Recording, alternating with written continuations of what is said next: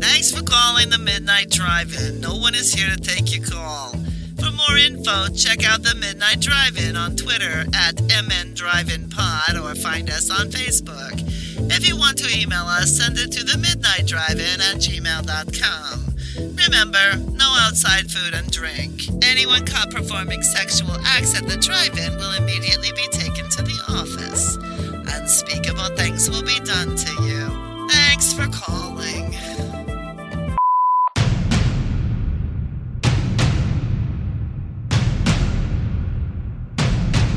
Drive away your worries and cares at this drive-in theater. That's why, to familiarize you with the movie rating symbols which will be used by this theater, we present the following guide for parents and young people. X, no one under 17 admitted. Uh, might be a little echoey. To move a bunch of stuff out of my office. Why's that? Because we had some stuff stored in here. And then I bought new media shelves for the giant collection of DVDs that I have. Oh yeah. And uh, I have one more shelf put together here. And uh, then I can start moving my DVDs and stuff in here. That's cool. So, yeah, I'm already worried I'm not going to have enough room. Yeah, I was getting ready to say, what are the odds that you actually have enough shelves? Well, the ones I'm giving I it two to one against. Ones I bought, I should have about 2,000 space for about 2,000 Blu-rays. Mhm. That's assuming you're not. None of your Blu-rays are in like special cases. Um, and I, but I do still have some DVDs as well. Mhm. So, see, there is there is room on top of the shelves. And you're a psychopath, so we can assume that about one in 15 is a steel book or something. Uh, don't do really do steel books. I mean, I'll buy, I'll buy one. I'm not like oh fucking steel books, but I don't I don't seek them out. I think I have like two or three in my entire collection. The biggest thing uh, I have is the Superman collection. Which came in a giant steel tin, Nice. but it's super tall. I don't even think it's going to fit on the shelves. To build special edition on your house for that one. It's going to have to lay somewhere uh, away from my shelves, and I'm not going to enjoy it. How about that Hellraiser trailer, guys? Yeah, I believe we talked about it last week. Yeah. Keep watching it again and again. I'm excited. It looks good. How, how about that fucking Deadpool trailer? God damn it. Ryan Ryan fucking Reynolds, man. The dude is a fucking marketing genius. Like on some other fucking level. Do, do you know what I, Every, I really everyone want- should hire him to make their commercials. what I really want to have happen right now is for these two to keep it up for the next year, and then Wolverine just be a cameo in the movie. Just a little like, just just have him walk in like at, in an inopportune time and say, "Well, I did promise everyone I'd be here," and then leave. I think that'd be the best thing ever. Everybody in the world would be so pissed except for Just- Doug. Oh, it'd be amazing. Like I, I want him in like the full like costume and everything, like comic accurate costume. Walks on. It says, "Well, I promised everyone I'd be here," and then he leaves. Yeah, I was I was gonna say I can almost guarantee he's gonna be in one of the two classic costumes that everybody was always asking for that they never got. I think so. I think we're gonna get the yellow costume. That's my guess.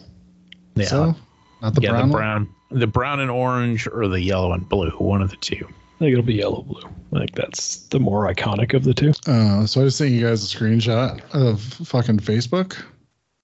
Mm-hmm. Somebody posted an article.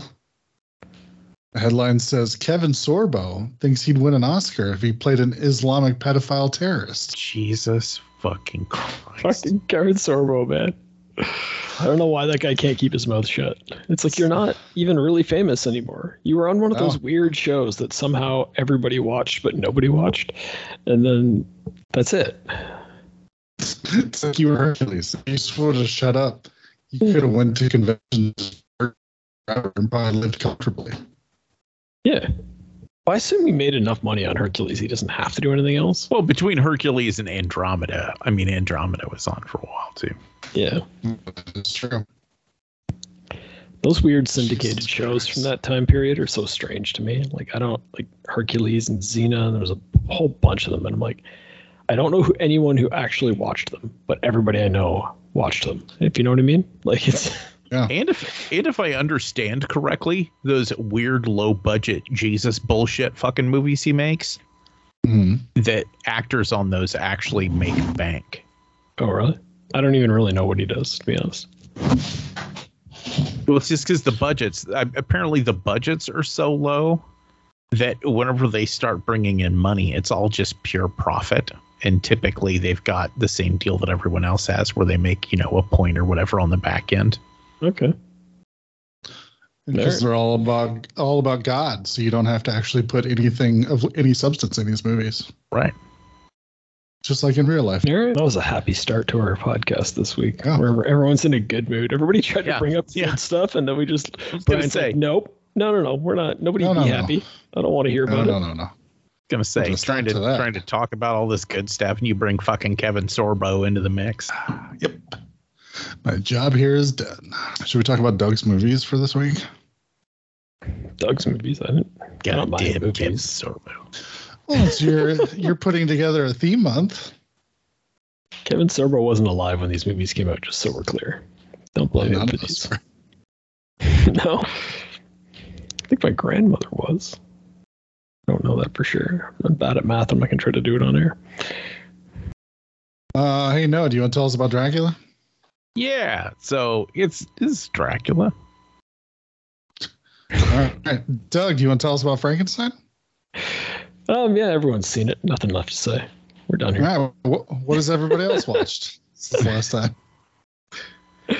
All right. I'm, I mean, Dracula. You know, Bela Lugosi doing doing the Dracula thing. I mean, I do, do I really need to go through the plot of Dracula? If everyone doesn't know what the plot of Dracula is at this point, I'm gonna lose my fucking mind. We've we've already covered 30 Dracula movies. Why don't we why don't we concentrate on what are like the differences between this one and the other versions that we've discussed in the past and the, the actual book and all that. Yeah, I was going to say the that way. biggest the biggest difference of this version specifically is that Renfield's the one that goes to the castle instead of Jonathan Harker. Yeah. yeah it's sort of weird. They kind of combine the Renfield storyline and the Harker storyline from the original. Um, Right. So it's Renfield ends up still playing the Renfield role of the insane guy in the asylum, but it's him that we follow over there, and it's him that we meet Dracula through and all that. He's our kind of point of view character for the first part of the film, which is interesting. Harker has a much more diminished role in this, which is strange because he's like a main character of the the book and the other adaptations. Yeah, he is. Like he's like, oh, I'm- like, all right, thanks. Did I drop out? No, I think Brian dropped out. Did I? Yeah, you went kind of robot and then so I've, I've no idea what you said and what got recorded. Yeah, Yeah, say that again. Uh, that he is concerned about Mina. Then, Yeah. Wait, That was it? stop, stop, stop. Not an improvement. You're all robot again. Oh man, You might want to try exiting out and coming back in. You're you're all right until you start talking, which is the important bit. I got odd and am out of that, so I think he yelled "God damn it!" But so what happens if he drops out? Will it stop recording since he's the one recording? I don't know. He doesn't seem to be dropping out. He will not take our advice. He may be explaining to us why he's not dropping out right now. We just can't hear him. I don't know. While he's gone, let's talk about how sexy Dracula's brides are in this movie. For a 1931 movie, they kind of are. Like it's They really, they really are. With those big, long, flowy dresses too. Yeah, it's something else. The whole opening sequence when we're in the castle is so good. Like, what, even just those first shots of like the hand coming out of the casket and like the cutaways to like the bugs and insects and bats and shit. It's really well done. Um, I kept thinking about how like, like Tobe Hooper in like 1974 gets all this credit for creating creepy atmosphere. Here we are in 1931, and he, Tod Browning's using basically the same filmmaking technique of like, we're not going to show too much. We're going to cut away to these weird, gross things that we know will make people feel uneasy, even though they're not really relevant plot wise. Like, we don't need to see the bugs around Dracula's castle. But we get close-ups of them anyway. I always find the the thing I find fascinating is so these early 30s movies, the just the fact that they're pre movie code. Yeah, So it's just it's fascinating how uh, kind of unleashed they are. Yeah, they're still 1930s, so there's still some uh, repressed nature to them, but nowhere near as bad as movies that would be made five or ten years later. yeah. I mean, they're of their era, and you have to take that into account every time you watch anything from that era. Um, because you know they, they they just are what they are. People spoke a certain way. The acting style is different. For some reason, everybody has to wear a suit at all times, which I'm pretty sure they everyone wasn't in the 1930s, but everybody in the movies has to. Um, you know, you got to get used to all that. But these first few Universal classics are surprisingly dark movies. Like having people go insane, having you know the bites on the neck shown in this movie, are things that I think wouldn't happen a few years later because they wanted to hold back from them. Right. And we get one of the best Renfields. I really like Renfield in this. Um, the the performance, like everyone talks about Bela Lugosi's performance, and justifiably so. But the actor who plays Renfield, and I don't know his name, is really solid. Like he's really good, and I like the way that he can escape his cell at any time, and they just have him wandering around the asylum, just being a pain in the ass, but not actually running away. I think I think my two favorite Renfields is this Renfield and the Renfield played by the guy from Ghostbusters 2 in Dracula Dead and Loving It. All right. we won't be getting to that one this month. Spoiler. Lives. Um, yeah. No, the- I, I, I, for some reason, I never think about him when I think about this movie, but he really stands out. Uh, his acting is head and shoulders above. He has that creepy look in his face. Oh But yeah, I- he does he does so good going from the character that he is at the beginning of the movie to the character who he is shortly after uh, Dracula's taint. Yeah, I'm. Uh, yeah, the the change is surprising because really, acting style of the day doesn't account for a change.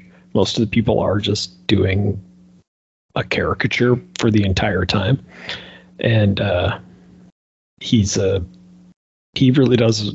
He puts on a solid, uh, uh, the best performance in really these early Universal classics. Maybe up until Lon Chaney and the Wolfman. It's hard to say without rewatching everything, but really, really, really good. Yeah, I always, you know, I always forget how spread out the Universal classics are. Yeah. because I was looking at the timeline to be like, you know what, I can't remember what the exact release order is. And it's just crazy to think that Dracula is 1931 and then what the Creature from the Black Lagoon movies are in the 60s. Uh, late fifties, I think. But, yeah, it's funny, and it's like, like there was, there were Dracula and Frankenstein movies coming out throughout that whole time too. It's really strange to see. It's like Hollywood has always been Hollywood, right? So they just kept making sequels, and then when it wasn't quite working, they started like um, rebooting and stuff. And it's just it's really funny to watch. And then they just started doing the versus stuff and all that, building their Universal uh, cinematic universe. I don't know. I don't know how long until Brian's coming back. So we'll He's he's he's, re, he's restarting his computer. Oh, did you send something? Okay.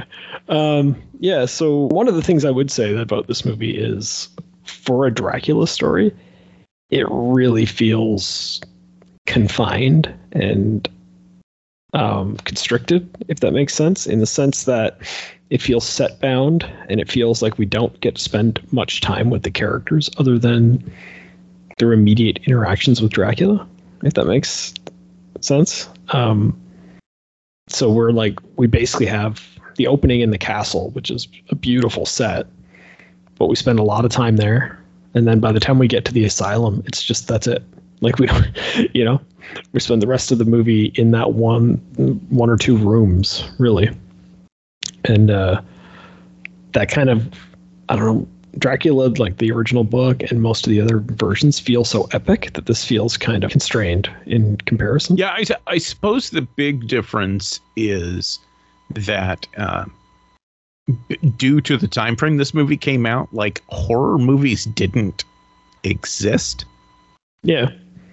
And so technically this I mean I I think even technically this isn't considered a horror movie Um, because I I can't remember what the first one that's actually considered to be. The first So, one uh, where genre, you know what I mean, where it was actually called horror movie. I know. I think Frankenstein uses the word horror in their marketing, and that was the same year as this. Um, but I don't. This is, yeah, like, I, I just, I mean, whether we consider this a horror film or not, it's definitely got scary elements to it. It's got the, you know, the most famous monster in cinema history. Um, so it's hard to argue that it's not, even if that's not what they called it. Through that. Did we mention how fucking great Bela Lugosi is? He's, Damn it. God damn It's it. so I fucking good. love Bela Lugosi. the thing is it's it's a bit of a cheesy performance by today's standards but i just love how committed he is to the role. Like every line of dialogue and that look on his face the whole time is so good. And his reactions are so like over the top which is i mean it's a stage performance. That's what you get right? Um, because this is actually technically not an adaptation of the novel. It's an adaptation of the play which is an adaptation of the novel. Um so you you get that over the top response, but it's so fun. When he the when Van Helsing pulls the mirror out on him and he just flips out. I fucking love that moment. He's got that great his fucking voice is awesome too. yeah, I could just listen to him talk all day. Yep. And Browning really uses the his appearance to his advantage. The way he does the close-ups on the face and on the the eyes, but with shadows over the rest of the face, so you, the eyes stand out. I really like those shots. They're really cool. They really just I don't know. There's something about the way he doesn't blink as they as he stares into the camera, and there's just the shadow covering half his face. Uh, I I imagine to a 1930 audience, it was probably scary as hell. Like I can't imagine like if you'd never heard of a horror movie before, maybe you have or haven't read the book, but most people probably hadn't, right? They probably knew it by reputation, and maybe they'd seen Nosferatu. There's a chance, but probably not. And then all of a sudden, you just like Saturday afternoon go, and there's just this guy staring deadpan into the camera, you know, and and the way he delivers the dialogue, like even right at the beginning when he's like, you know, I never drink wine, and you're just like, because he drinks blood, like you know, you can just imagine what that did to an audience that wasn't used to this sort of thing. It'd be really interesting to to be able to like time travel back and see how people reacted to stuff like that, because it's now it's I mean vampires are just they're they're sparkly, you know, morons in tween girl movies. Um, they're not, you know, this mythical, like never before seen thing that they would have been to audiences back then. Ah, if only. If only to have experienced it at the beginning. I bet it was great. Even the- like D- Dracula, yes. I think Frankenstein more so, maybe.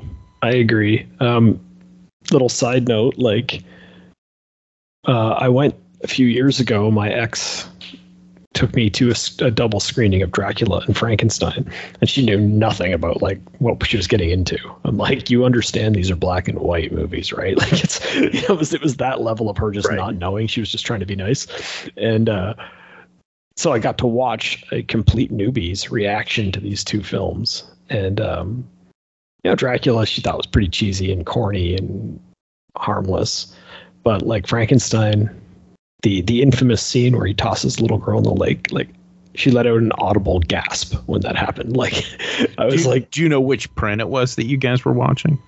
I don't know which print now. You know, there's a, there's like three or four different versions of Frankenstein. Yeah, but really all I know is with the famous deleted scene or not deleted scene, and nobody would show the one with the with the scene not in it anymore. So Right, right. right. Well, and the uh, the line at the beginning is garbled in one version. which line's that? Like the The now I know what it feels like to be God. oh, okay. W- when they started censoring movies, they had that censored. Oh really? Basic, yeah. So basically, they played the uh, the Castle Thunder sound over that line, so that you couldn't hear it. And then, because of the way shit worked back then, where they didn't keep the audio masters and things, that line actually kind of got lost for a really long time until they found someone who had an original theatrical print to pull the sound off of and restore it. Okay, that's that's interesting. I don't think I knew that. I, I imagine I've seen both versions over the years, but the every every time I've watched it recently, it's been a clear line. So I, by the time it hit DVD and shit, that's, they had that fixed. So Yeah, and we'll we'll get into Frankenstein more when we get to it. I was going to say I think the difference is maybe Frankenstein is a better story, but I think maybe Drac uh, Dracula is a prettier film. I agree. Like I agree, Dracula is um, one of the advantages to having its feeling so staged and so set in like a few locations is that every location is gorgeous to look at, and I think it's brighter. Um, so you're actually enjoying all the details in the set and all that as you're watching it, and it it it does feel like they're in a real like mansion above a sanatorium, which I'm not even sure if that's exactly how things worked, but it it when when they want it to be dirty, they do a good job of making it look dirty, and when they want it to be beautiful, they make it do a good job of making it be beautiful. And obviously, like the easiest way to see that is in the opening scenes when Renfield is like creeped out, and then Dracula takes him to the next room, and it's a completely different environment within the same castle. I will I will say this. So I obviously it's a 1930s movie, so we don't have a lot of right to complain about a special effect. yeah, Like that was them figuring shit out. But man, it took movies a real fucking long time to figure out how to make a bat not look fucking ridiculous. the bats, the bats legit look like like worse than a Halloween decoration does. yeah, like a straight up kid's toy bat with a Yeah. string tied around it, and you're just jiggling it. Yeah, and I don't understand why they couldn't, you know, like, like, it, it doesn't seem like it would be that hard to think of the idea of like, why don't we have a couple of strings so that the, we can make the wings move? Like, puppets had been invented by this time. It wasn't new technology, right? um, but I guess Well, the or just like frame the light in such a way, you know, Yeah. because back then you could hide a lot of stuff just with darkness. yeah, And, and they just chose to like put it in center frame. like I think the the reasoning uh, I'm I'm making this up. I haven't read it anywhere or anything, but like maybe the idea is like the fact that he turns into a bat is so inherently shocking, and the idea of like that bat flying alongside that carriage at the beginning is just so creepy it doesn't matter how it looks. It's the again the idea. We don't really see a lot of biting in this in most of the movies from this era. We don't see like the monsters doing much. Like they tend to grab people and shake them and stuff. And I think it's because audience could, could still be shocked by the idea of can you imagine this guy turns into a bat? Can you imagine this guy bites people on the neck and drains their blood? Can you imagine the idea that he fed his blood to Mina? Like we don't see that at all. also We're- we're he's got a vaguely foreign accent. What country is that from? Can't Yeah. be trusted. that's definitely there's an element of this story which is that which is well, eastern europe they're barely even white over there like it's it's weird Yeah. there's, there's just there's just that hint of like old-timey racism that's just cannot be separated from the dracula story oh, it's so it's so deep. it's and no, nobody brings it up but there's like there's even the element of like when the girls are talking about him some of them are like intrigued by it because he seems foreign and dangerous and others are creeped out by it because he seems foreign and dangerous. And it's like well either either way that's technically like prejudice you know even one of you at least is being nice about it but either way you shouldn't react that way to somebody's accent. It's not polite I I also do find so obviously D- Dracula in general because I mean even even this movie I guess it doesn't stray too terribly far from the book. I'm not going to say it's like scene for scene the book. oh it's Obviously. definitely not like you Obviously, because they didn't they wouldn't go that hardcore this early. But just the fact that you've seen these same scenes play out over and over and over and over and over and over again in movies. It's just it's I don't know, it's it's fascinating to me how many times I've seen it reinterpreted. Yeah. And I'll be 100% honest, kind of like it every time. Like Well, I mean, it's pretty rare for Dracula to, for me to be like, oh, here we go, another interpretation of Dracula driving the coach. You know, Yeah, it's the um there's a reason why the story is iconic, and I think it's because it it evokes an emotion that's it's hard to explain why uh any work of fiction can evoke the level of emotion that something like this does, but it, it just it grabs onto people on some kind of an instinctive level and it makes you think like, man, like imagine that was you. Imagine you just work sent you on a trip and you just were like, all right, whatever. Get to go on the road for a bit, travel, see some places, fill out some paperwork, and then you get there and there's just this like creepy as fuck guy who's just Who- like, welcome. You will stay here for a month. yeah. That's one of the changes in this version. They're just like, ah, we'll leave tomorrow. it's like they have a Where- when when Hey, Where the fuck are we at? we're still you're here. talking about Dracula. All right. Yeah, we've been waxing on and on about it. Do you uh, have anything you specifically want to address, Brian? Now that you're back. Um, honestly, I do. While I do enjoy it, I feel it's a little boring. Oh, really? Um, I feel like I- a I- lot of a lot of it drags sort of in the middle. I, I mean, I can definitely see that. Um, there's a lot of we we have actually mentioned already this, but there's a lot of stuff that's revealed through dialogue rather than being shown, and so you do get kind of a slower pace to the film. Because I'm actually a big fan of the book, and I've always been disappointed there's not been a pretty uh, faithful adaptation of the book. Um, there's some that get close, but then I feel like they change some parts too much. Well, So there's it's al- not- it feels like there's always omissions. There always is, yeah. Like we've never got a Lord of the Rings extended cut version of a Dracula movie. What uh, Yeah. what bugs you about this particular version? What did they Uh, omit, Brian? The uh, Renfield stuff kind of bugs me. I do like Renfield. I just wish he was his own character rather than uh, giving him the Jonathan Harker stuff at the beginning and then giving Jonathan Harker nothing to do, as I was saying before Yeah. I was so rudely kicked off by Skype.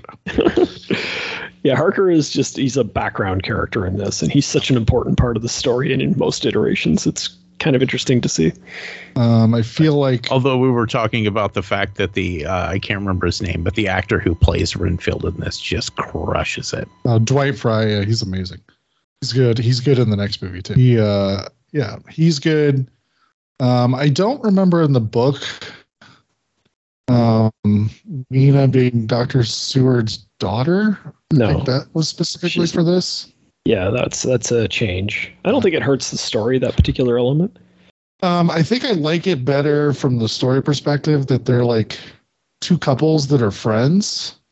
Yeah, and then Lucy starts having some problems and they can't figure out what's going on and just sort of building everything sort of around that rather than the father daughter, you know, Harker marrying into the family sort of subplot that they put into this. I would take it a step further and say that one of the issues with this version is that we don't get to know the characters nearly well enough.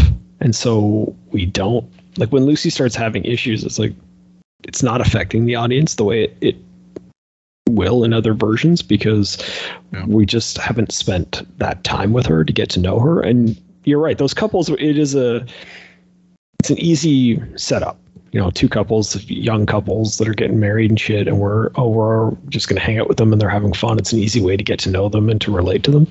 Everybody's sort of been through that at some point. Yeah. Do, do you guys find that it's interesting that after seeing a thousand adaptations of Dracula and having read the book many, many years ago and all that kind of stuff, in my head, the characters of Lucy and Mina are just so fucking interchangeable because they just arbitrarily swap their names in a lot of adaptations. Yeah, it's it's funny because they in the book they're such different characters, um, and then they're, like they're very distinct, and that's what makes that's part of what makes them interesting. And then the different we're going to go over it over the course of this month. We're going to talk about different versions where it's like, oh, that's it's almost like people just didn't care, and I don't know if it's like an old timey like lack of respect for female characters or what it is that caused that to happen once they started making film I would adaptations. 100% think it's that. It, it, sure. I mean, and then later it evolved from being the uh, they don't have separate personalities because they's just women's to Lucy's a whore and Mina's pure and innocent. like, See, they they divided them into two of the stereotypes. right, right, right. And for some reason in my head, and I think this may be something I picked up from other movies rather than the book, but Van Helsing should be like this larger than life character. And I feel like in this adaptation, he's just, They just gave him an accent in this version. yeah, Um, it's just sort of like- like there.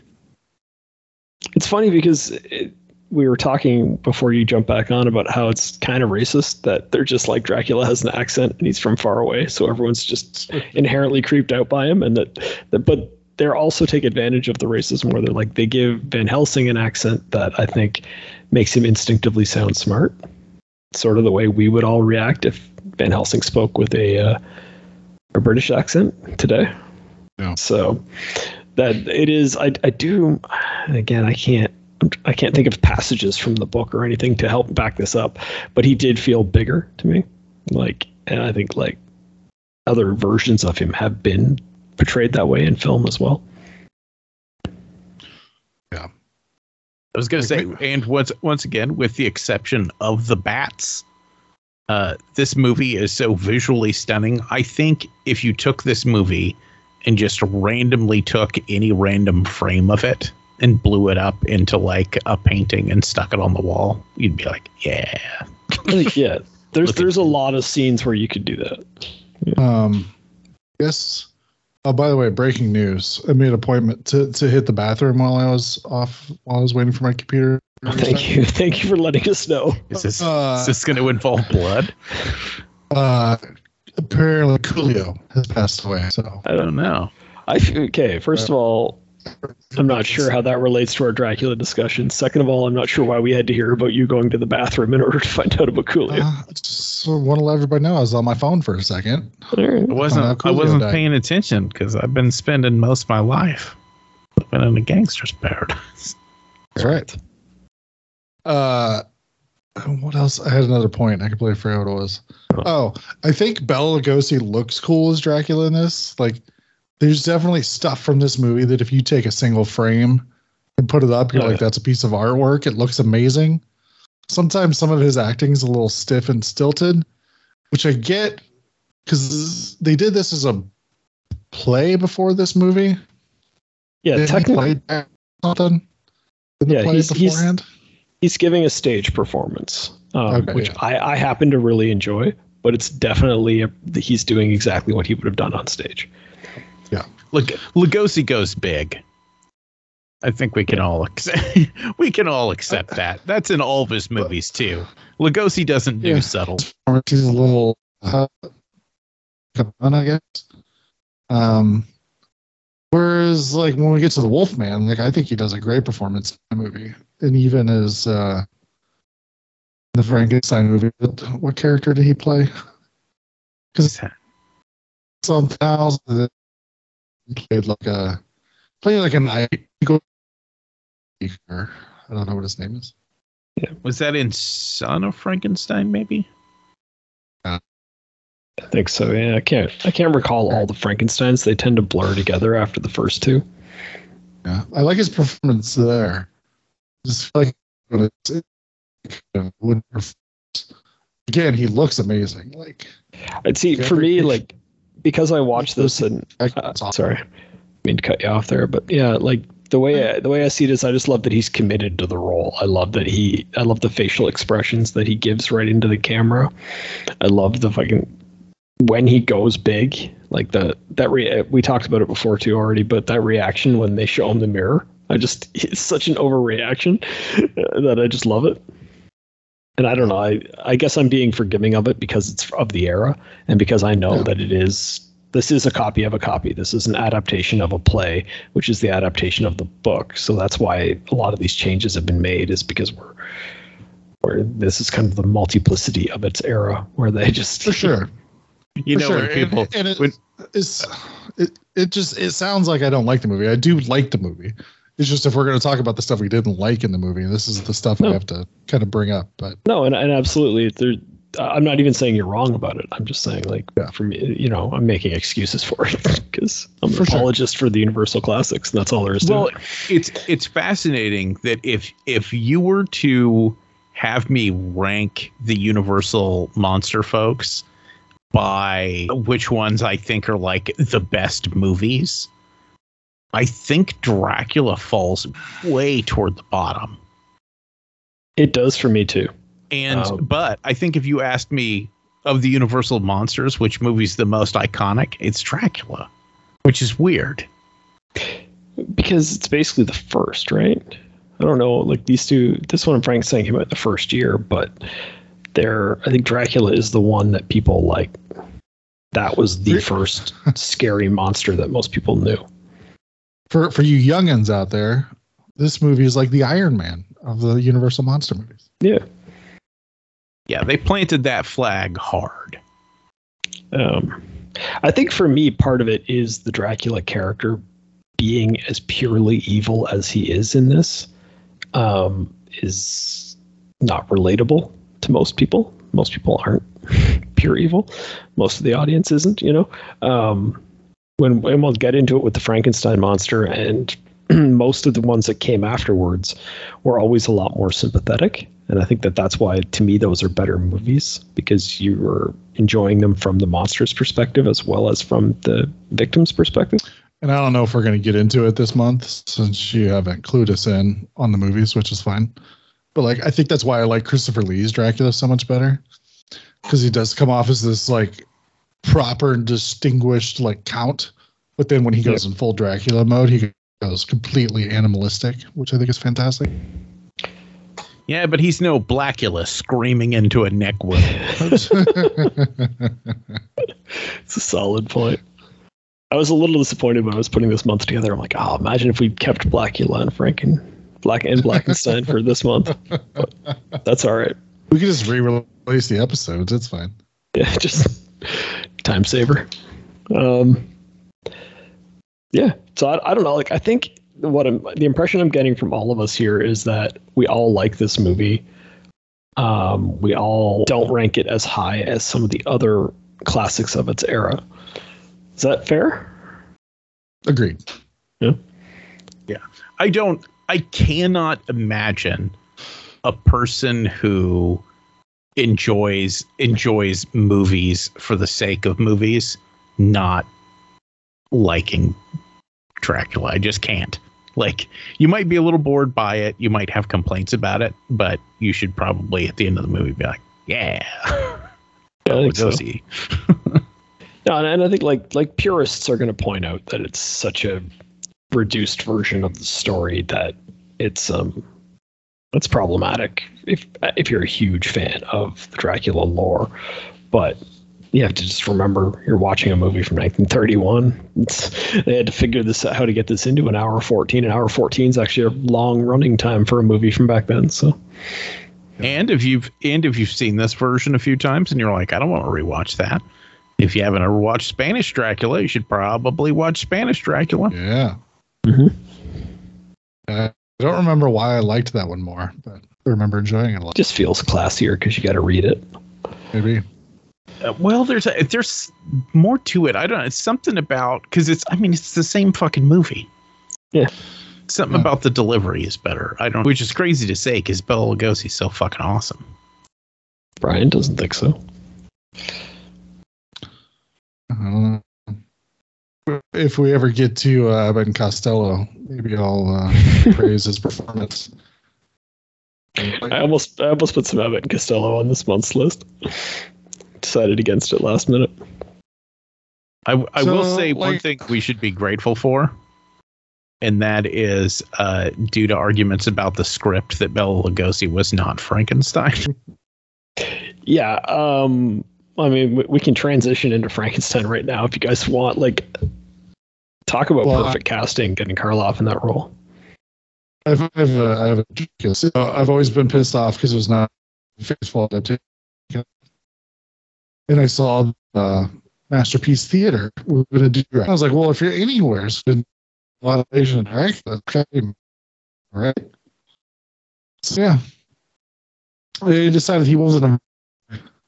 He was biting people and, he, and they were getting. And I was so angry. Finish. Did I drop that again? Uh, you got really broken up there, so I wasn't sure what you actually said. But I'm sure it was a very. I good watched. Mass, I watched the Masterpiece Theater on PBS, and it was a horrible adaptation of Dracula. Okay. He gave people syphilis instead of drinking their blood.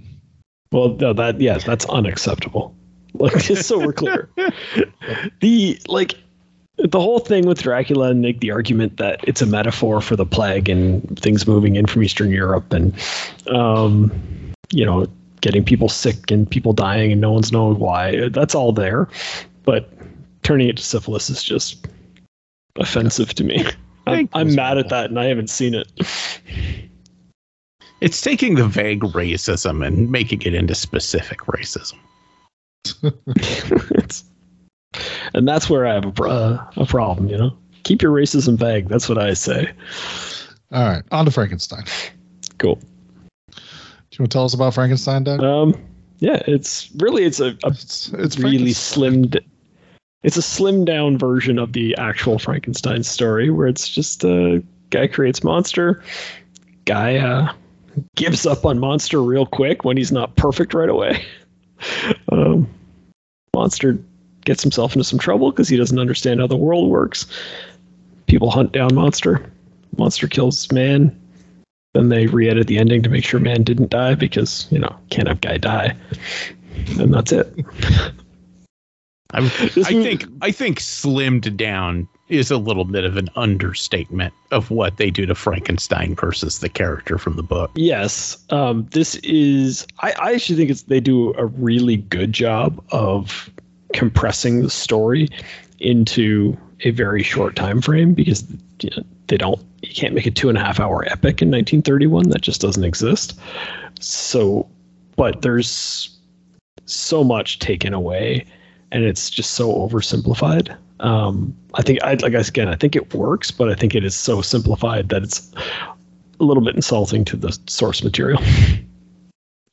Although it it is fascinating how the uh, the mythos of the Frankenstein's monster you almost have two completely separate chains of it. You have Mary Shelley's story of this tortured being forcefully brought to life by a madman, you know, and and his thirst for normality, you know and then Universal's fire Frankenstein.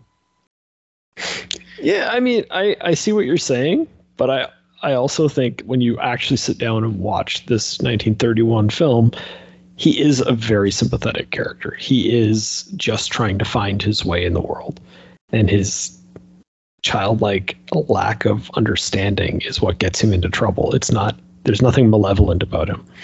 You know what I mean? He's not trying to hurt anyone at any point in time in this movie until he's fighting Frankenstein as he's being hunted down. You know, he's really defending himself more than anything else. Uh, I I will say this.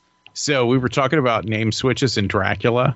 The fucking name switches in this movie fucking Yep. are like nails on a chalkboard. It drives me fucking insane every time I see it because I always forget that they swapped them. I don't know why they did it.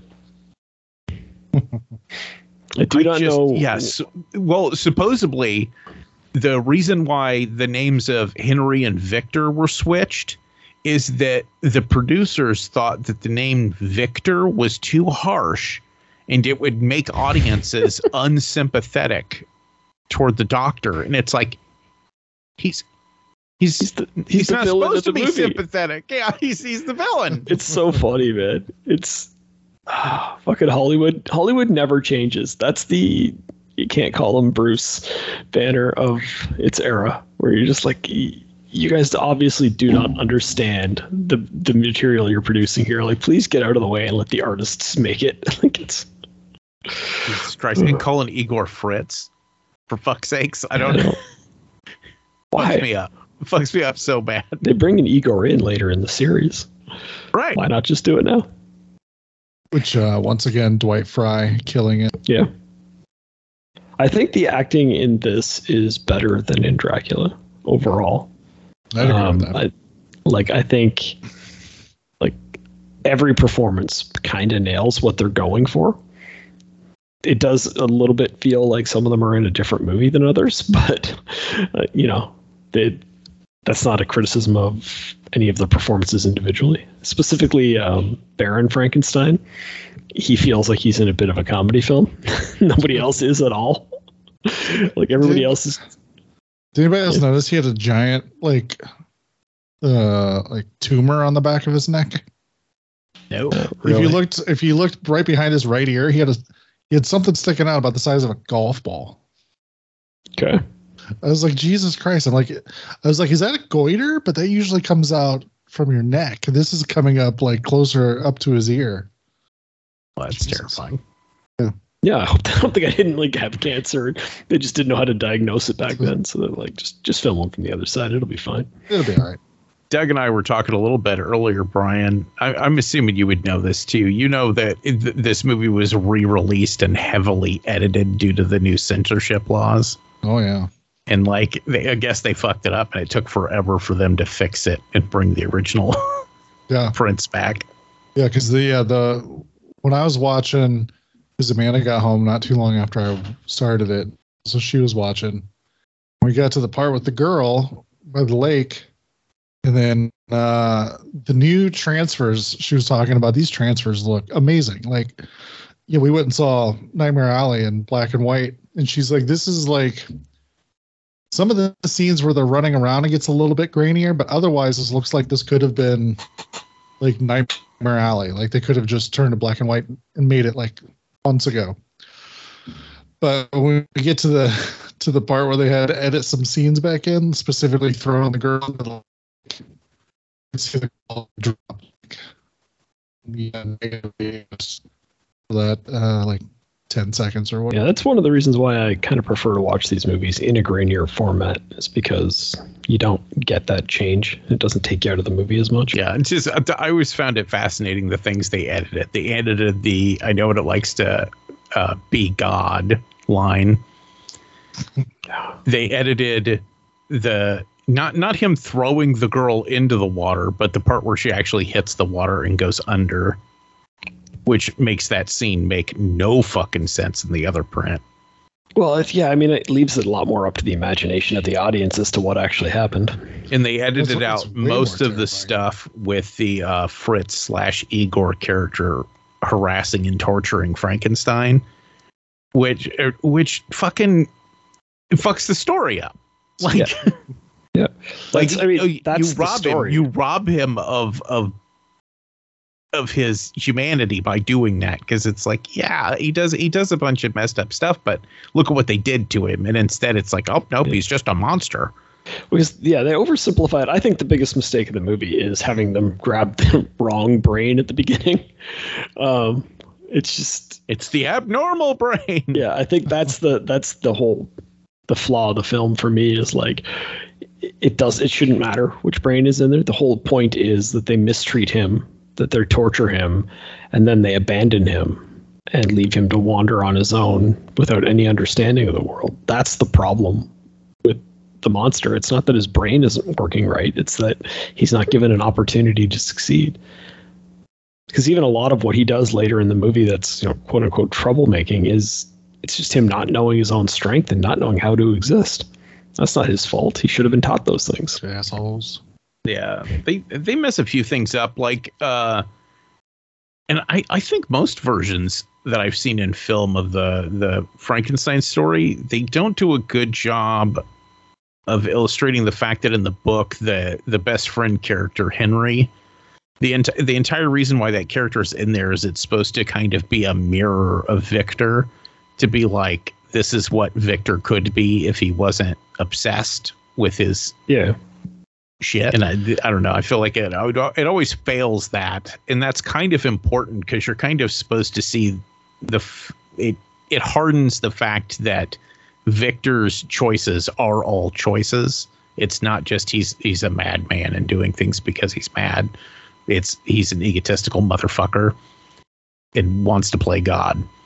Well, yeah, and I find that's in this version specifically, they kind of oversimplify it, where they act as if he's just gone mad with power, kind of thing.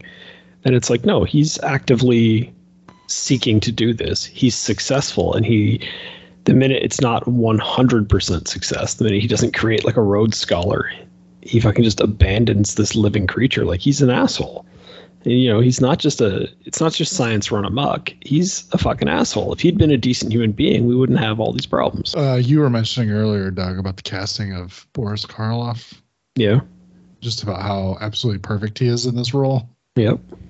Because Jesus Christ, like anytime anybody thinks of Frankenstein, this is like his image is the first thing that pops into to anybody's head. For sure. Yep. It's like it's so iconic at this point that I don't think you'll ever be able to make a Frankenstein movie without people directly comparing it. And people like when people look at other versions and they complain because it doesn't look enough like this one and you're like well this one doesn't really look like the book so if they're adapting the book Yeah, I was gonna say you know, in the book he looks like a dude. mhm, yeah The, i mean the end. He just kind of looks like a dude. no square head, no electrodes in his neck, just a dude. I, I do I do like the look too. Like that's the thing is like it's not just because it's you know the first or whatever. It is a cool look and it works really well. And I think that that's that's one of the reasons why it's so iconic. Is just because it like go ahead and try to draw something cooler than that. It's hard to come up with anything. Yeah and the whole uh the whole association of the Frankenstein monster to electricity is all because of this movie. Yep, that's there's no connection whatsoever to the book. I don't be- believe. the Um, the book they don't even tell you. The the book he basically stitches together a body in his dorm room and just brings it to life somehow. It never explains to anyone okay. how he does it. I mean, and it makes it almost makes kind of a point that in the book you're kind of seeing things through different perspectives, his notes and that kind of stuff. And he wouldn't have written any of it down because he doesn't want anybody knowing how to do the thing he did. Yeah. So, I mean, but then again, just to you know make sure we're not being overly critical of this movie, how amazing is that scene where he like lifts the body up and the, the lightning strikes and he's the it's alive, it's alive. Like it's so good to watch. Like it holds up so well after all these years. I don't know. Like, like I'm glad that they felt the need to insert it in the movie. Um, and it, it, it is so cinematic and just it- it's perfect. I don't like. It's strange to me that there have been so many adaptations of Frankenstein because I don't know. After this, I'm like, what did people think they were going to do? Like, Yeah. Well, well, doesn't the uh, I, I've never seen it. So doesn't the De Niro one? Isn't it Electric Eels that bring him? Yeah, yeah, electric eels. what's wrong with that? That makes total logical It's- sense. It's fine. Um, spoiler alert: We'll discuss it in more detail in a few weeks. Ooh. but uh yeah um i don't know staying on task like i, I, ju- I just think like this 31 version is iconic for all the right reasons. It's like everything holds up. The performances hold up. The sequences like the action sequences and that all hold up. Yeah they're they're a little dated. Yes when they're running around on the mountain there's some times where you can see the, the backdrop painting that is like is clearly like there and you're like okay but like what like what are you gonna do? Like I, I wouldn't want to go in and CGI those things out. I'd rather have them there to make sure that everyone knows that this is of its era. But the, I, I can't I can't imagine the idea of casting someone better as this version of the monster than Karloff or Colin Clive as Frankenstein. Like it's perfect, and they they really nailed it. And just this whole idea of this like poor creature that just he doesn't know his own strength. He doesn't know his place in the world. He's just trying to find every time he thinks he's gonna have a good day, it just goes wrong for him for reasons that are mostly out of his control. He doesn't really make any bad Yeah, decisions. he doesn't. He doesn't have a parent. Yeah, he, you know, it's a it's a toddler who hurts other kids on the schoolyard because he doesn't understand that he's stronger than them. And it's like, well, you can't really get mad at that kid, right? But creating that creating that sympathy in something that looks as horrific as as Karloff does in this movie, in 1931. Like now we all understand, right? We've all, you know, it's the R2D2 effect. Like you can make anything uh, a cute human lovable character if you want to now. But back then, just the visual of him looking the way he did would have made audiences inherently think he was evil, and apparently made the producers think that. That's why they felt the need to like, you know, make the to soften the Doctor because they want the Doctor to be the hero of this movie so bad. But at the end of the day, he's not. No matter how you look at this movie, the Doctor's the villain and the monster's the hero. Yeah, I've always kind of been obsessed with every little detail of this movie, like down to uh, the monster's shoes, those those big clompy shoes. Those big platform shoes. Well, you know, so so part of his shambly gait that he does throughout the movie, while part of that is owed to Karloff, those shoes weigh 13 pounds a piece. that was an interesting thing that they would just do to actors back then. It's just like, we want you to walk funny, so we're going to put 13 pounds in your feet. Good luck. right. Well, apparently, I didn't. I didn't know this, but reading up on it, those are some kind of uh, shoe that was designed for asphalt workers. Oh, that are which are the reason why the soles are so thick. It was designed so you could walk on hot asphalt, and they were super insulated, so you wouldn't burn your feet. Makes sense. They work in the movie too. They just, I don't know. It adds something weird to his whole appearance, and it does help with the way he walks and stuff. and we're only a few years away. So obviously, the the actual story of Frankenstein has been in the public domain for quite a while. But what has not been is Universal's uh, visuals of it. So the square-headed, bolt-necked Frankenstein is a Universal trademark, and that runs out in three or four years. Oh, really? Yeah, it's like it's 20, 26 or 27. I can't remember which one. That's going to be super interesting to watch all the direct-to-video versions of Frankenstein that come flying flying out when they're just. I'm assu- I'm assuming they're going to Disney the fuck out of it, and they're getting ready to do a Universal's uh, a, a new version of Frankenstein that they can then copyright to protect it. yeah, they keep trying their dark universe or whatever the hell they wanted to call it. It's not going to happen. They're just going to keep failing because they're incompetent. Well, I mean, I feel like they got the Invisible Man decent. I'll have to see if uh, their man's any better. Like the newest, the newest version of Invisible Man. It's not really a retelling of that original story, though. It's completely It's not, but I mean, it's a universal. Them doing a new modern version of the story. I guess. Yeah. I just What- can't. I doing Frankenstein. It's just I don't get how anybody fucks it up. It's such a great. It's such a great story, and it speaks to such basic human emotions. Yeah. That really, as long as you don't make a ugly fucking movie, it should be good. The biggest problem is that too many people want the monster to be the villain, and they try to retell the story in a way where he is. And I don't think the story works that way. That's not how the story was written. It's not how it's designed to be told. Um, I think I brought up Penny Dreadful before. Yeah. I feel like they, they did a pretty good twist on the Frankenstein stuff during that show. Well, having them having them uh, throw you off with uh, starting with the uh, the second monster Oh yeah, was, was a pretty smart twist. I just remember being like, "What the fuck?" Like we thought he was making the first one, and it turns out this was actually the second one. It's a fun twist. That's, I mean, the whole element of the Frankenstein story where he wants him to make, just, just like you know what, just make me a girlfriend so we can go live, live off together. That is such a like, it's such a simplistic mindset, but it's also totally understandable. Yeah, as much as I really like this one, it seems like I remember liking Bride of Frankenstein better. It's been a long time since I watched it though, so I'd be Yeah. curious to rewatch it. It Well, definitely has a total shift to it. It's got some comedy added. That's like a lot more comedy than this one has, and it's. Yeah, I almost well, find they don't watch fix them back they to back. fix a little bit of the problem in this movie of turning the monster into a shambling idiot because he's Well- just in the book he's just that's not who the character is.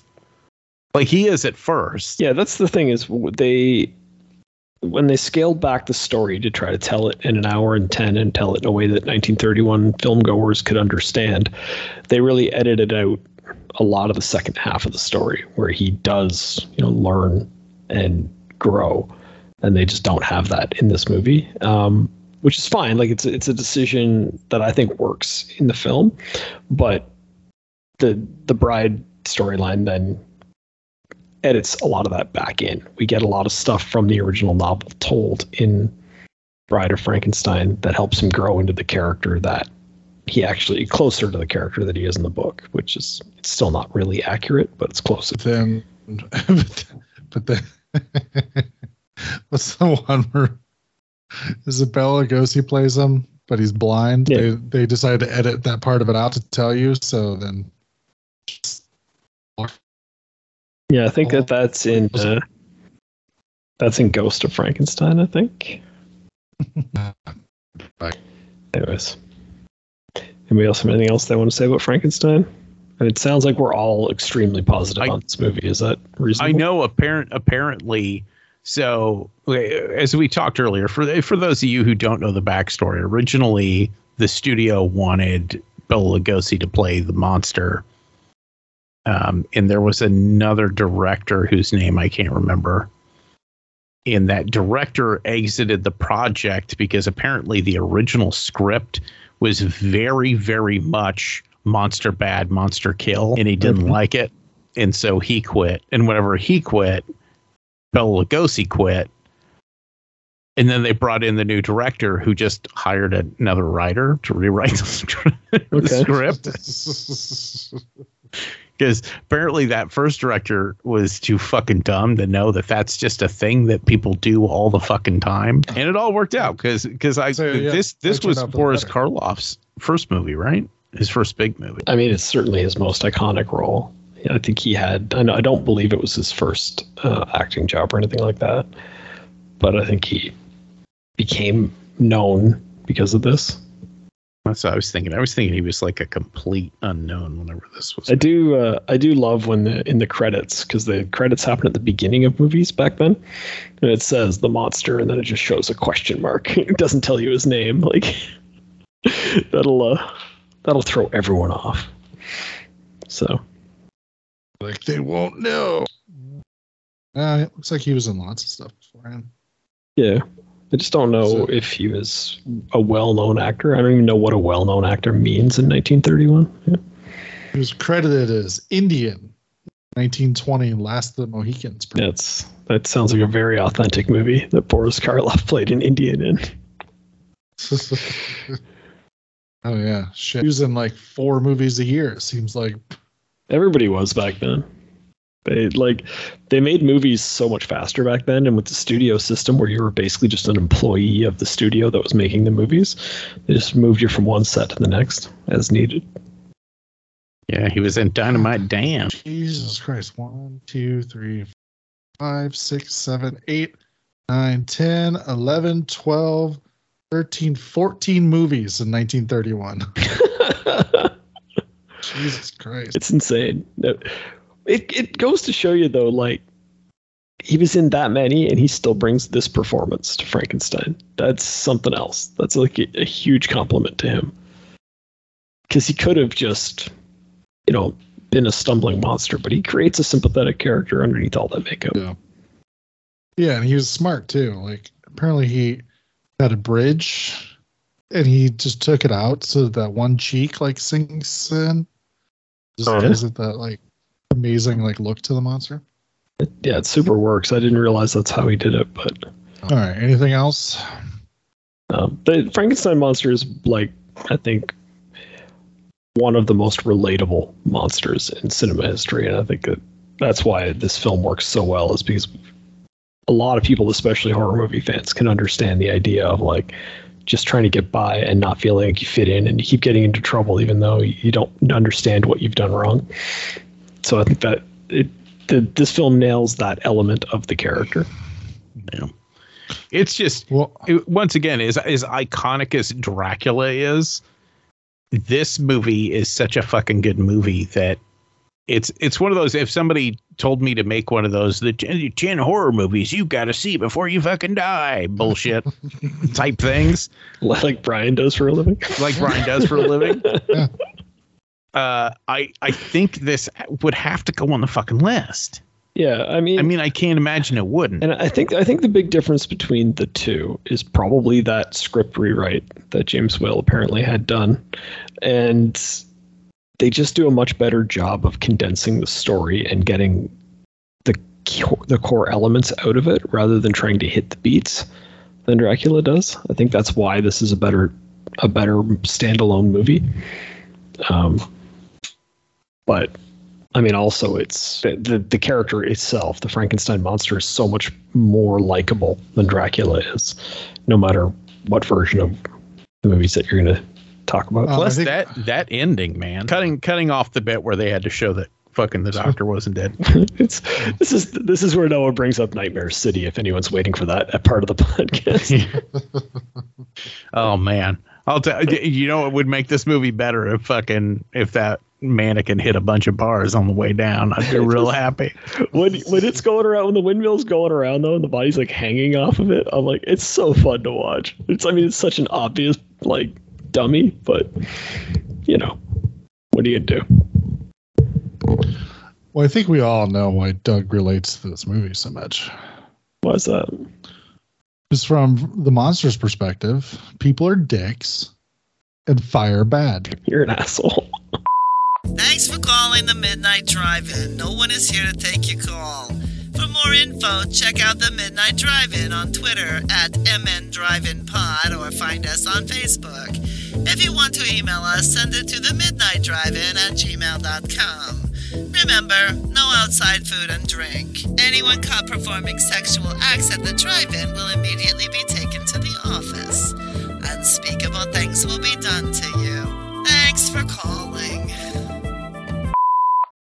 All right, what's everybody watched since last week? Uh, not a lot. I, I was catching up on the the Cobra Kai, Yep, still Oh, yeah? haven't watched it. so we'll hold off on that till Bryant's watched it. It's going to be within the next week or two. There's, there's just so much stuff out. It's hard to watch everything nowadays. Jesus couple- Christ, I know. A couple references that I kind of wasn't expecting. I was like, oh, okay, little, little homages to other uh, young karate movies. I'm down with it. Ah, finally do the Three Ninjas crossover I've been hoping for. Oh my god, no, they haven't done that. But now that I now that you've said it out loud, Only if Hulk Hogan comes back to play his villain role from part two. oh Jesus, I don't think we can do that. I think we can. I absolutely think we can. I'm sure they still got that hairpiece somewhere. They wasn't Leslie Nielsen the bad guy in the first movie? Can't they just wheel his corpse out? Was That- Leslie Nielsen the bad guy? A in the first one? I don't know if that's true or not, but I know that wheeling. his No, corpse sorry, out that's feels surf. No, that was that was Surf Ninjas. All right. Okay. I'm, I'm mildly relieved. what do you think besides Cobra Kai? No. Uh, I did. Oh yeah, I watched Murders in Rue Morgue since uh, we're watching all these early Universal movies. I figured I would just throw another Lugosi in there. Uh, in which that movie is famous because of Lugosi's fucking insane eyebrows. just is as much as they the effort that Universal put into the Frankenstein monster to make it perfect, they just they just fucked Bela Lugosi's face up in Murders Morgue. That's funny. But yeah, it's it's fine. It's one of those ones. There's a, there's a there's kind of a reason why it's not in the the uh, the lexicon as much as the the standard monster movies are, but it's still I good. think I've ever seen that one. Uh, and then that's that's it. I mean, there's like three movies out in the theaters right now that I really want to see. I just haven't had a chance to get to them. Got to go see Barbarian. I saw Barbarian. Yeah. Well, good. Tell me, tell me how good Barbarian is. Is it good? It's um pretty good. I, it's really impossible to discuss it without drastically spoiling it. I was gonna say the trailer gives away nothing. It is um I- I the one thing I will say about it that trailer is amazing because it got me hooked, made me want to see the movie and didn't didn't even spoil who like the biggest star of the movie that shows up in the movie is. I mean, how good is that?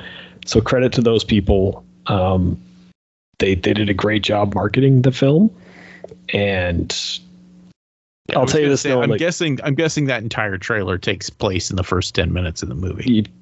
I would say most of it does, yeah, yeah, frame for frame. But yeah, and so they do a really good job of of, of getting you in, um, and I don't know, see it. I was hoping we'd get to talk about it because I know like Brian wanted to talk about it last week, but uh, I, I don't. I, I I won't talk about it without um without you seeing Yeah, it. yeah. So It's something we need to throw up a spoiler warning for because it's yeah, it's it's just so much better if you go in not knowing anything about it. Yeah, definitely go in not knowing anything. Maybe we'll kick Noah off at the end, and you and I can talk about it though, Brian. the fact that you've seen the trailer, you've almost know too much already. I feel like that with most movies. I actually appreciated that trailer and the fact that I felt like the movie wasn't ruined. oh, it's No, definitely it- not. it's, it's definitely not. Um, like I say, I I am flabbergasted by how good that trailer is for getting you hooked without having to reveal anything. So Now, I will say, don't get too overhyped because I do know people that went and saw it and was like, "That's it." yeah, yeah, Like, yeah, okay, maybe. It's just, it's just not even knowing what the movie's about, just going, going for the ride. Yeah. Um, so yeah, no, we're gonna do that after after we like at the end of the show. We'll uh, we'll kick Noah off, and you and I'll discuss it for the listeners. Okay, Brian? Seems, seems harsh, but okay. Well, he doesn't have to leave, but I don't I don't want I mean, to discuss it without, That's fine if you guys want to talk about it. and then we can just talk about it again next week if Noah sees it. It- And then the other, I mean, the other one I really want to see is that "Don't Worry, Darling," which looks like some kind of a uh, play on the Stepford Wives, but different. Yeah, I uh, I was trying to go see that when I went to see Barbarian, but the theater was like pretty full, and I didn't want to go there by myself when I and sit beside like a bunch of couples that were out on date night. So, well, yeah, Barbarian's a lot more empty. I'll go see that one. Yeah, I'm gonna try. Me and Amanda sometimes do double feature days where we just go see two movies. Yep. So maybe we'll go see Smile and then uh, Don't Worry, Darling. Smile. yeah, I forgot. fun. I forgot Smiles out too. Comes out on Friday. Smiles, Smiles, one of those ones I have mixed feelings about because it falls into the uh, this category of modern supernatural movies that I just, for some reason, they don't hit me in the same spot that they seem to hit other people, like the, the Babadook and like all that kind of shit. I just don't, I don't fucking get it. I wasn't a fan of the Babadook. Already I had this enjoy- argument. I, I did enjoy It Follows though, which I feel Yeah. like this has a lot in common. Yeah, see, and like it follows. I get it. I kind of get why people like it. I just didn't. I didn't think it's that good of a fucking movie. It follows. I just think was overrated. Um, in the sense that I think people like hyped it up so much, and I like I really like it, and it's very very good and extremely well made. But people talked about it like it was the greatest thing to ever be made, and you're. I think a lot of people going into it with that hype were like, "Well, that's it," kind of thing. I feel like just just the premise turned me off. Whenever somebody's like, "Dude, it's like a it's like a ghost demon thing, but it's sexually transmitted like a like VD," and it's like, "Oh, that sounds like some dumb edge lord bullshit." I don't give a fuck about that. Well, in that case, there wasn't much hope for the movie from your perspective. I just like the underlying sense of dread that no matter where you are in the world, there's something that's walking directly towards you. See that I, I like that I like, and I like curse movies, or you know, it's just the you know the curse will get you eventually. There's just something about the way it was presented in that movie that just fucking put me off. What'd you watch, Doug? Uh, let's see. I watched uh, the new Dahmer miniseries on Netflix or You know, Oh, yeah. limited Me- series or Me and Char are planning on watching that one. It's of course Shar does, because that's what she watches. Yeah. but right, other well, horror movies, right. She she gets mad if I watch a fucking horror movie, but she'll watch the whole Dahmer series. well, it's a nice compromise for you because it's pretty horrific. Um, um, spoiler alert: he kills and eats people. Um, I guess probably most people know that about Jeffrey Dahmer. She was speaking of which, I was like bored the other day, and I was just watching like House, because that's one of those shows that I can kind of just veg out and watch because fucking Hugh Laurie's such a fucking Oh, bastard. okay. There's I something. gonna, I was gonna ask Houseu House or the TV show House. No, no, the TV show House. Hugh, Gotcha. Hugh Laurie as drug addict, drug addict, Doctor Bastard House. Sure. That that one. Sure. And even that, she kept walking into the room right whenever they would do like a surgery scene or something. Which it's, I mean, it was on fucking basic cable. It wasn't graphic. You know what I oh, mean? But there would be blood and a needle or something, and she'd be like, "God damn it, why are you watching this shit?" I'm like. It's House. it, was, it wasn't even basic cable. That shit was on Fox.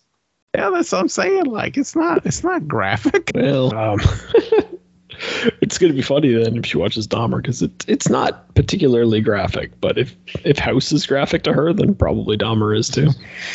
Um, Yeah, I'm excited to check it out because I think Evan Peters as Dahmer is like fantastic casting. he is so fucking good. Like he's Yeah. great. He nails like the accent and just the I don't know the weird mannerisms and stuff. Because I mean, obviously there's been tons of footage of Jeffrey Dahmer over the years, and I like remember the case briefly from when I was a kid because he didn't he got busted. I think it was like '91. Like so, it's like Yeah. you're old. We were old enough that like it was in in our knowable lifetime. And It's it's funny that I can never remember any details of it, just because there's been so many weird white dudes that have killed and ate somebody. yeah, they all kind of blur together. Well, and that's the one thing that this show does because it's 10 episodes long, right? And what that gives you time, it gives them time to get into all those details. And like, obviously, there's there's several very famous incidents with Dahmer that everyone knows about, but there's um this gives you time to kind of like we there's a whole episode that's dedicated to one of the victims, um, and it's extremely well done.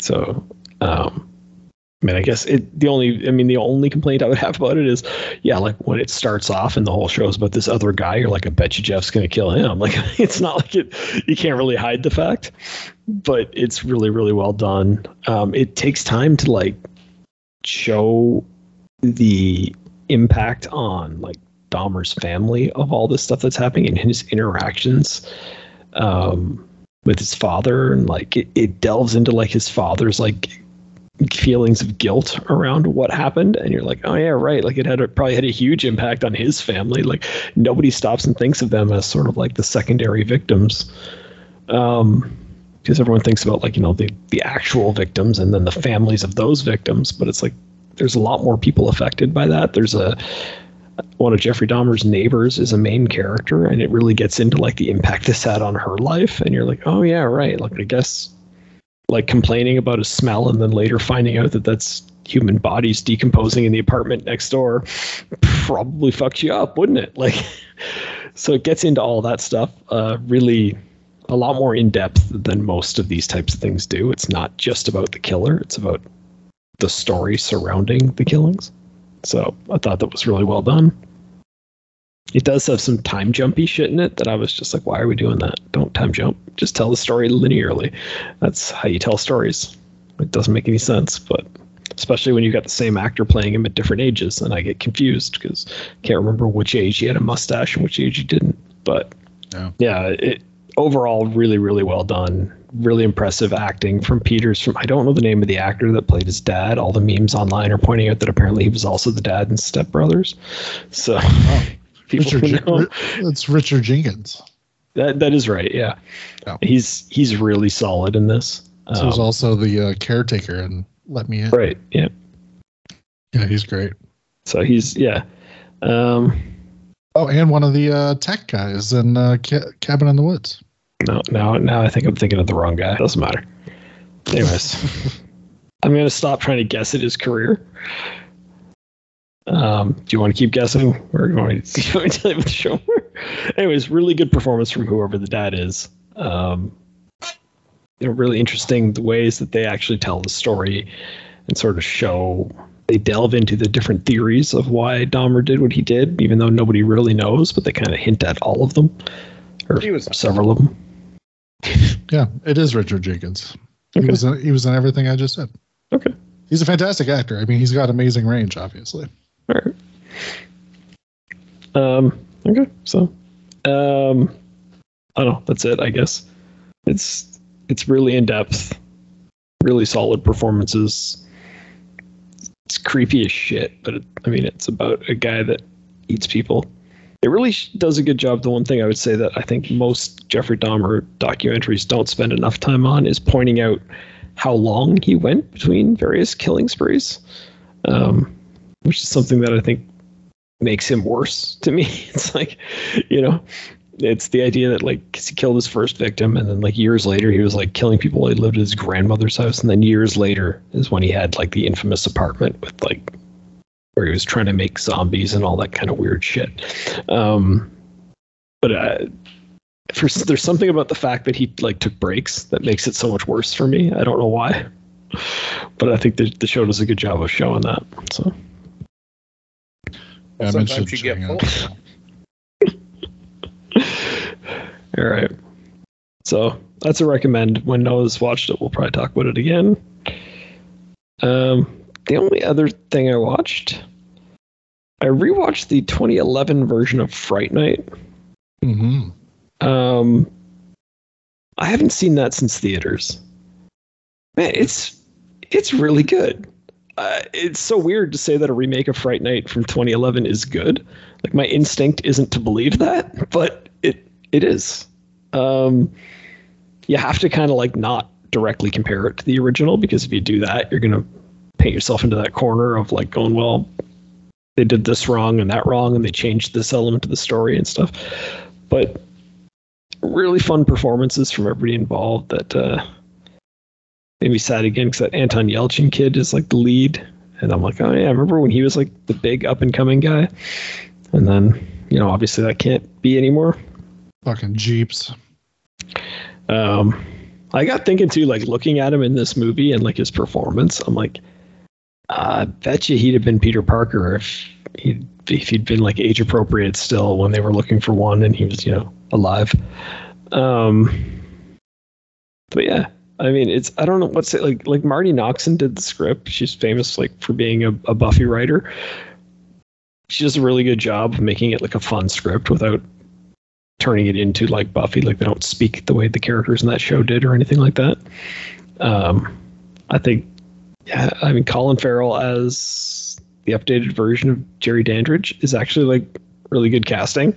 As much as I'm not like necessarily the biggest fan of the idea of, of that type of a character, the sort of like um cool guy that's all dark and mysterious. Like it, it's weird to me that people like get into that, but I also think he's really good at doing it. Yeah. Um, and you know, like I have some issues with with the film, namely too much CGI. Um, just it's just it's clearly a case of them saying, "Oh, we could do this," so they do, and some of the t- some of the times it's unnecessary. Um, and then the other issue is like the David Tennant character, who's the Peter Vincent. He's uh, at the end of the movie when he like joins the team and he goes into the fight and stuff, which is so I guess spoiler alert in case anyone's seen not seen either version of these movies. But um, like I like him there, but the early stages where he's playing this like Vegas stage magician who's an expert on the occult, and I'm just like I don't like that character. It's just annoying and boring, and it's just I don't want it. Yeah. It does give uh, it, it it does lead to some fun moments because he lives in this like giant like penthouse above like one of the casinos in Vegas and he's got this collection of like old weapons and stuff. So then when a fight breaks out there we get to see them all like smashing the cases open and just pulling out different weapons. You get to see the, the one girl pulls out some silver bullets and shoots the Colin Farrell character and he just kind of looks and goes that's that's werewolves. Like it's pretty funny. Um, yeah, it's weird because seeing him in Doctor Who, and then hearing like, oh, he's doing the Roddy McDowall role, the new Friday. You're like, oh shit, that's perfect. But no, he's doing like a Criss Angel thing. Yeah, it's completely different. And I guess to some extent it's better to make it completely different when you're doing a remake because if you try to make it too much like the other one, you're gonna fucking just piss people off and you're gonna alienate your audience. Whereas here they created a new version of the character that works, I guess, for the most part. What do you think of McLovin as uh, Evil Ed? I mean, it's the most obvious casting in the world, right? it really. it's it's fine. Um, he has a much more diminished role in this than in the original, and he's fine for what they ask him to do. I like him. His version of being a vampire is very whiny, and it's like, I guess, I guess more specific spoiler alert. At one point, his arm gets cut off, and he's just like, "My arm? Are you kidding me?" Like he's just like stomping his feet, angry, and it's like that's pretty funny. I like that. Um, you know, it's, it's a, it, it again. It's I don't want to oversell the movie. I don't want to act like it's the greatest thing ever, but I was just I'm like, oh yeah, like what a fun movie, and what a like a well done remake, which we don't get very many well done remakes. So I'm glad that this one is. Yeah, I remember kind of annoyed that they were doing it. Then I remember watching it and be like, oh, that was fun. I actually enjoyed it. Yeah. Uh, it's sort of different and you don't have to compare the two. It does have a couple of fun homages to the original in it. There's a couple of character outfits where you're like, oh yeah, and like a couple of shots where you're like, clearly they were like, you know, watching the original and going in and trying to recreate that shot. Um, what's is it? Chris Sarandon that played uh, Jerry Dandridge has a little cameo, which is fun. Yeah. You know, just which just- apparently was his I was his was yeah. What I think should happen. I think Jerry should kill me. So he was all about it. Yep. So I don't I, I, I feel like I'm overselling this movie, but I was just I was it was literally like I couldn't sleep one night, so I'm like, well, what's like on one of the streaming services that's like benign, something that I won't be angry about or won't get worked up about, and I threw it on, and then I ended up watching the whole thing, and then but now I'm happy. So. But that is it. What uh, what did you watch, Brian? Keeping in mind that we may or may not hear what you have to say about stuff. Uh, so when Dust Dawn Horror Night, Oh yeah, and uh, the only thing I watched, um, Spiv, which was fantastic to watch. At. Uh, my only disappointment is they didn't hand out uh, when they entered. So I guess it wouldn't make much sense at night at a drive-in, but whatever. Um, it's super fantastic as always. Uh, then they follow that up with Friday the 13th Part 4, the Feldman one. Um, and that was a lot of fun to see. Um, I don't know. It's like one of the best Friday. So that it's uh, part four is like comfort food. It's just exactly what you think a Friday the Thirteenth movie is going to be. You just sit back and Yeah. watch it and just feel at home. and uh, I don't know, well, I was to. Now, like nobody sits in their car anymore. Everybody sits outside. And, Yeah. And see, we're saying you could just hear the entire drive-in like laughing. and uh, uh, really enjoyed it. I had to try to explain to some at the end of part three. Come on, you got um, if the two classics. Uh, if nobody's ever seen Pieces before, rush out and watch. Fantastic. Yeah, that's good advice. A movie that's tend to be taking place on a U.S. college campus. Some reason has some guy in the middle of it for um, but essentially a slasher, killing women various reasons, and he keeps using a chainsaw, but nobody can seem to figure out who it is. For the guy, Ludo in the hot movie back in the looks, of course, Shifty is all fucked up. And so if you shut a drive-in, I feel like that's the perfect slot was Temperature D, which is also known as Zombie Holocaust, which I I would I also do recommend. I still You're breaking up a lot, Brian. So I don't know how this is coming across. Fucking technical I difficulties. went to drive in. It was good. You're gonna have fun editing this episode.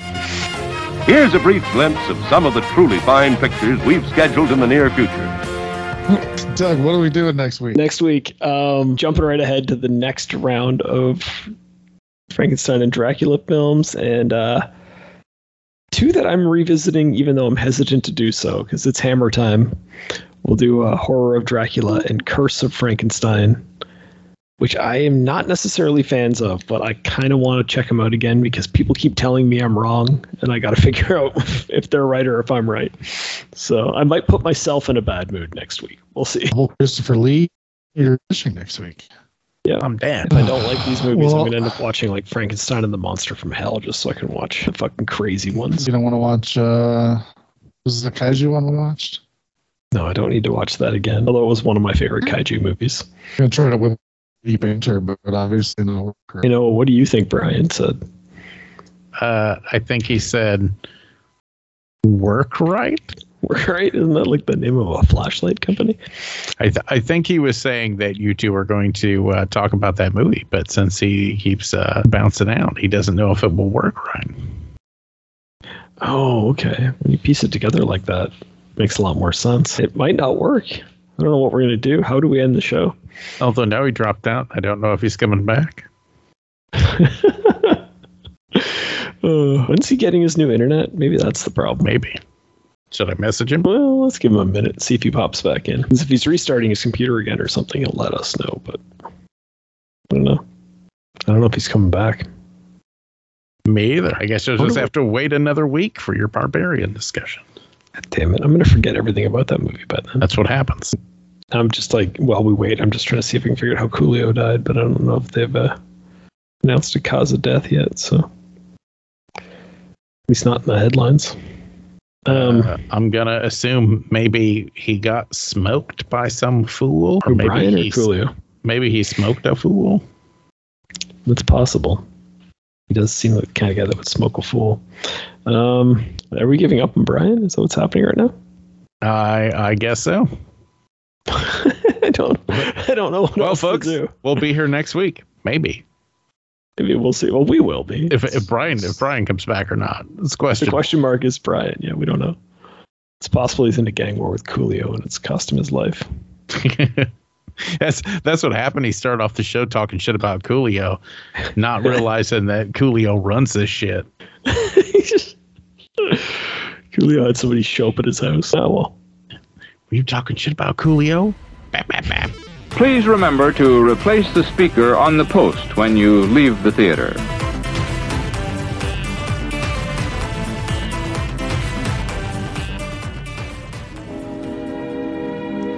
And now, folks, it's time to say goodnight. We sincerely appreciate your patronage and hope we've succeeded in bringing you an enjoyable evening of entertainment. Please drive home carefully and come back again soon. Good night.